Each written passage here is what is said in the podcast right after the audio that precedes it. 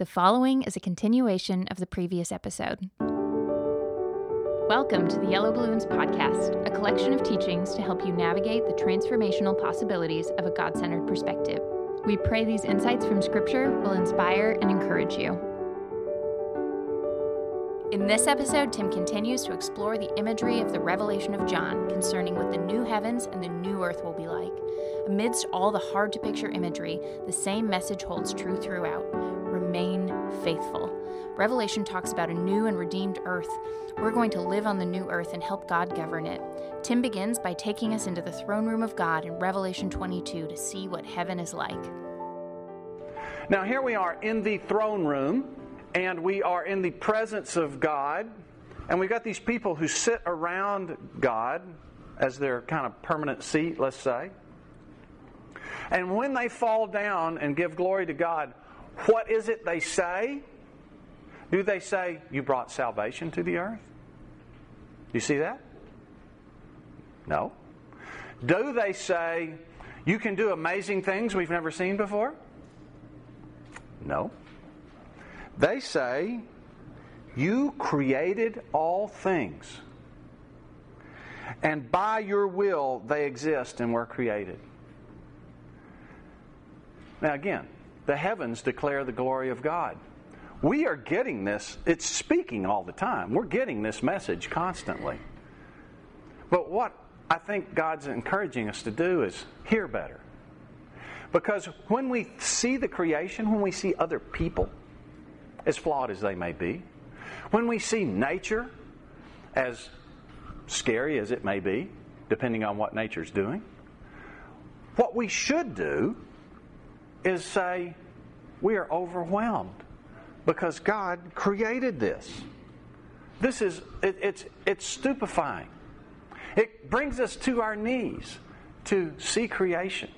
I mean, especially in an urban culture when we're in the city all the time in many respects, all we ever see is stuff made by people. Now, that is a, that's an extension of a God's creation because He made us as creators and we create things. And we can certainly have that same attitude toward that. But you know, this, this organization, the Sierra Club, it was started by a guy named John Muir. John Muir was a very devout Christian. And he believed that nature was just as much God speaking to us as the Bible is. And so his mission to go and preserve the beauty of natural parks was so that this could happen. We could go there and say, Isn't God unbelievable? It's morphed a bit since then. This is something I think we should be challenged by. Are we overwhelmed with the fact that God is the creator? It's an invitation. So, chapter 5, the Lamb takes the scroll, and I saw in the right hand of him who sat on the throne, we're still in the throne room, a scroll. Now, in this time, it's scroll and book would be the same thing. So, what we're going to see here is a scroll, and as you unroll the scroll, the way you could get to a chapter break is there'd be a wax seal. So we, uh, we, have a, we have a wax seal on the outside. If, if you don't have the authority to break this seal, you don't have the authority to open this parchment. It's intended for a specific audience. The seal's there. You don't have an appropriate level of authority. You can't break the seal. You can't read it. You break if you do have the appropriate level of authority, you break the seal. You read it until there's another seal, and then Maybe you, if you have the authority level, you break that seal and you read it until there's another seal. So we're unrolling the parchment here. And each time we have a seal, we, someone with the authority to break the seal has to break it so we can read the next part. Okay? That's, that's the image.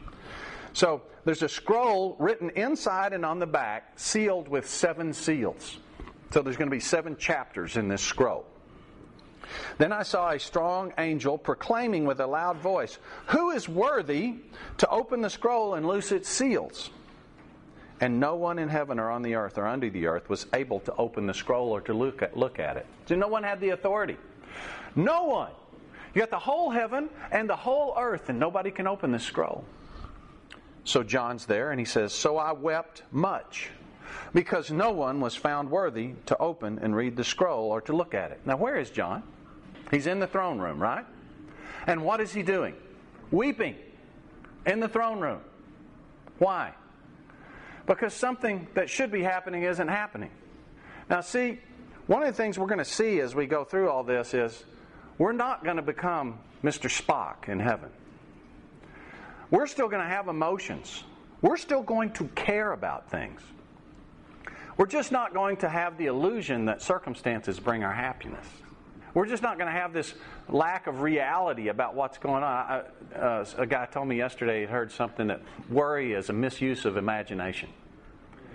So we're going to have reality. It's again, if you're a C.S. Lewis fan, he has a scene in his space trilogy. And there's this Eve character on another planet. That, the fall hasn't happened yet. And there's a human named Ransom who's gone to this planet to try to um, argue against the Satan character and try to get this couple not to fall in this world. And this Eve character sees Ransom, and she's been separated from the Adam character. And she's, oh, excited. Oh, I'm so glad to see you. And then he sees it's not him, and then just goes right back to what she was doing. And Ransom asked her about it, and said, well, you know, I was excited because I thought it was Adam. But when I found out it wasn't, then, then it isn't. So whatever God has for me next, I'll do that. Because her happiness is not dependent on her circumstances, and yet the circumstances create joy, or perhaps sadness, because we're still real people. And here he is, he's weeping because no one was found worthy to open and read the scroll. See, he, he understands what's happening. But one of the elders said to me, this is one of the 24 guys around the throne, do not weep. Behold, the lion of the tribe of Judah, the root of David. Lion of tribe of Judah. The king of the root of David. This is king. Why is it king? He's in, he's, in, he's in the throne room. But he's not just king of heaven, he's also king of Israel. Has prevailed to open the scroll and loose its seven seals. Prevailed. Guess what word that is? Anybody remember? Overcome. Overcome. Nikeo. To him who overcomes, I shall give. Know, we heard that seven times going through the churches. To him who overcomes, I shall give. To him who nikeo. To him who prevails. To him who wins. To him who has victory. To him who conquers, I will give. And we saw last week in the letter to the Laodiceans if you overcome, if you prevail, as I prevailed, I shall give you to sit on my throne with me? Well, here we are. The root of Judah, uh, sorry, the root of David, the, the line of the tribe of Judah, has prevailed. He won. To open the scroll and loose its seven seals because he was deemed worthy. And what do we know Jesus did?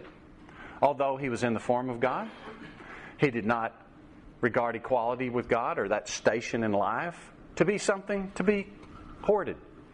So he gave it up, became a person. Why? God asked him to. And he came to earth and learned obedience. Learned obedience. Jesus, the first and the last, the one who was and is and is to come, learned obedience, even to death on a cross. And as a result of that, his name is above every name. He was elevated not just to the throne of the universe, he already had that. He's now the, the king of man, of humanity, because he won that as a human. What does he want us to do? Have this mind in you, which was also in Christ Jesus. He's prevailed to open the scroll and loose its seven seals. And I looked, and behold, in the midst of the throne and of the four living creatures, and in the midst of the elders, stood a lamb, as though it had been slain, having seven horns and seven eyes which are the seven spirits of God sent out into the earth. So now the spirits of God not only are burning on the churches in the throne room and through the churches in the world, they're also sent out into the whole earth. We see here God's omniscience. Then he came and took the scroll out of the right hand of him who sat on the throne. Now, when he had taken the scroll, the four living creatures and the 24 elders fell down before the Lamb, each having a harp. That's the only harp and golden bowls full of incense, which are the prayers of the saints. So now here's something that's a surprise. We're contributing to the throne room in heaven when we pray. And these things are being stored up in bowls. You pray for our country. You pray for who's going to be in charge of our country. You pray for leaders and authorities around the world. You pray for Christians around the world to have justice done. Those prayers are going into a bowl, and it's there in the throne room. And at the right time, that bowl is going to be poured out. And they sang a new song saying, You are worthy to take the scroll and to open its seals.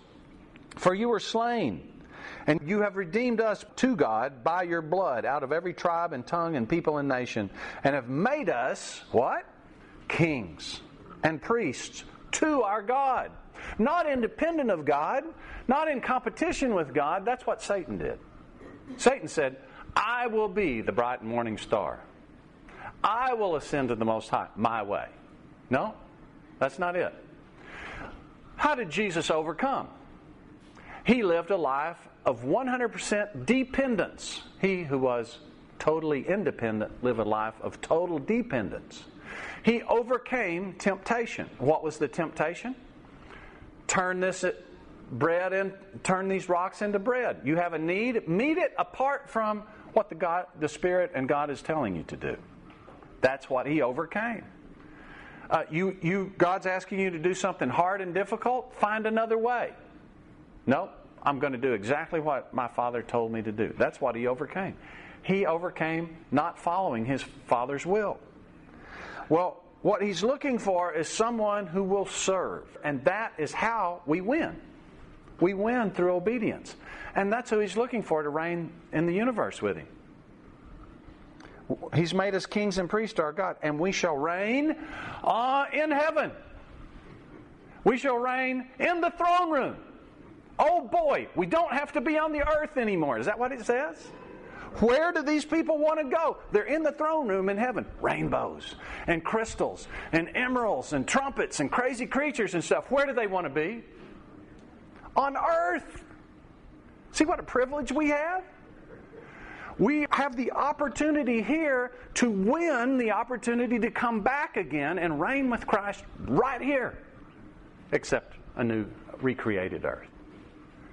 Because that's what we were made for. We're, we're earth vessels. We were made to live on the earth, not a place on a cloud with toilet paper and a harp.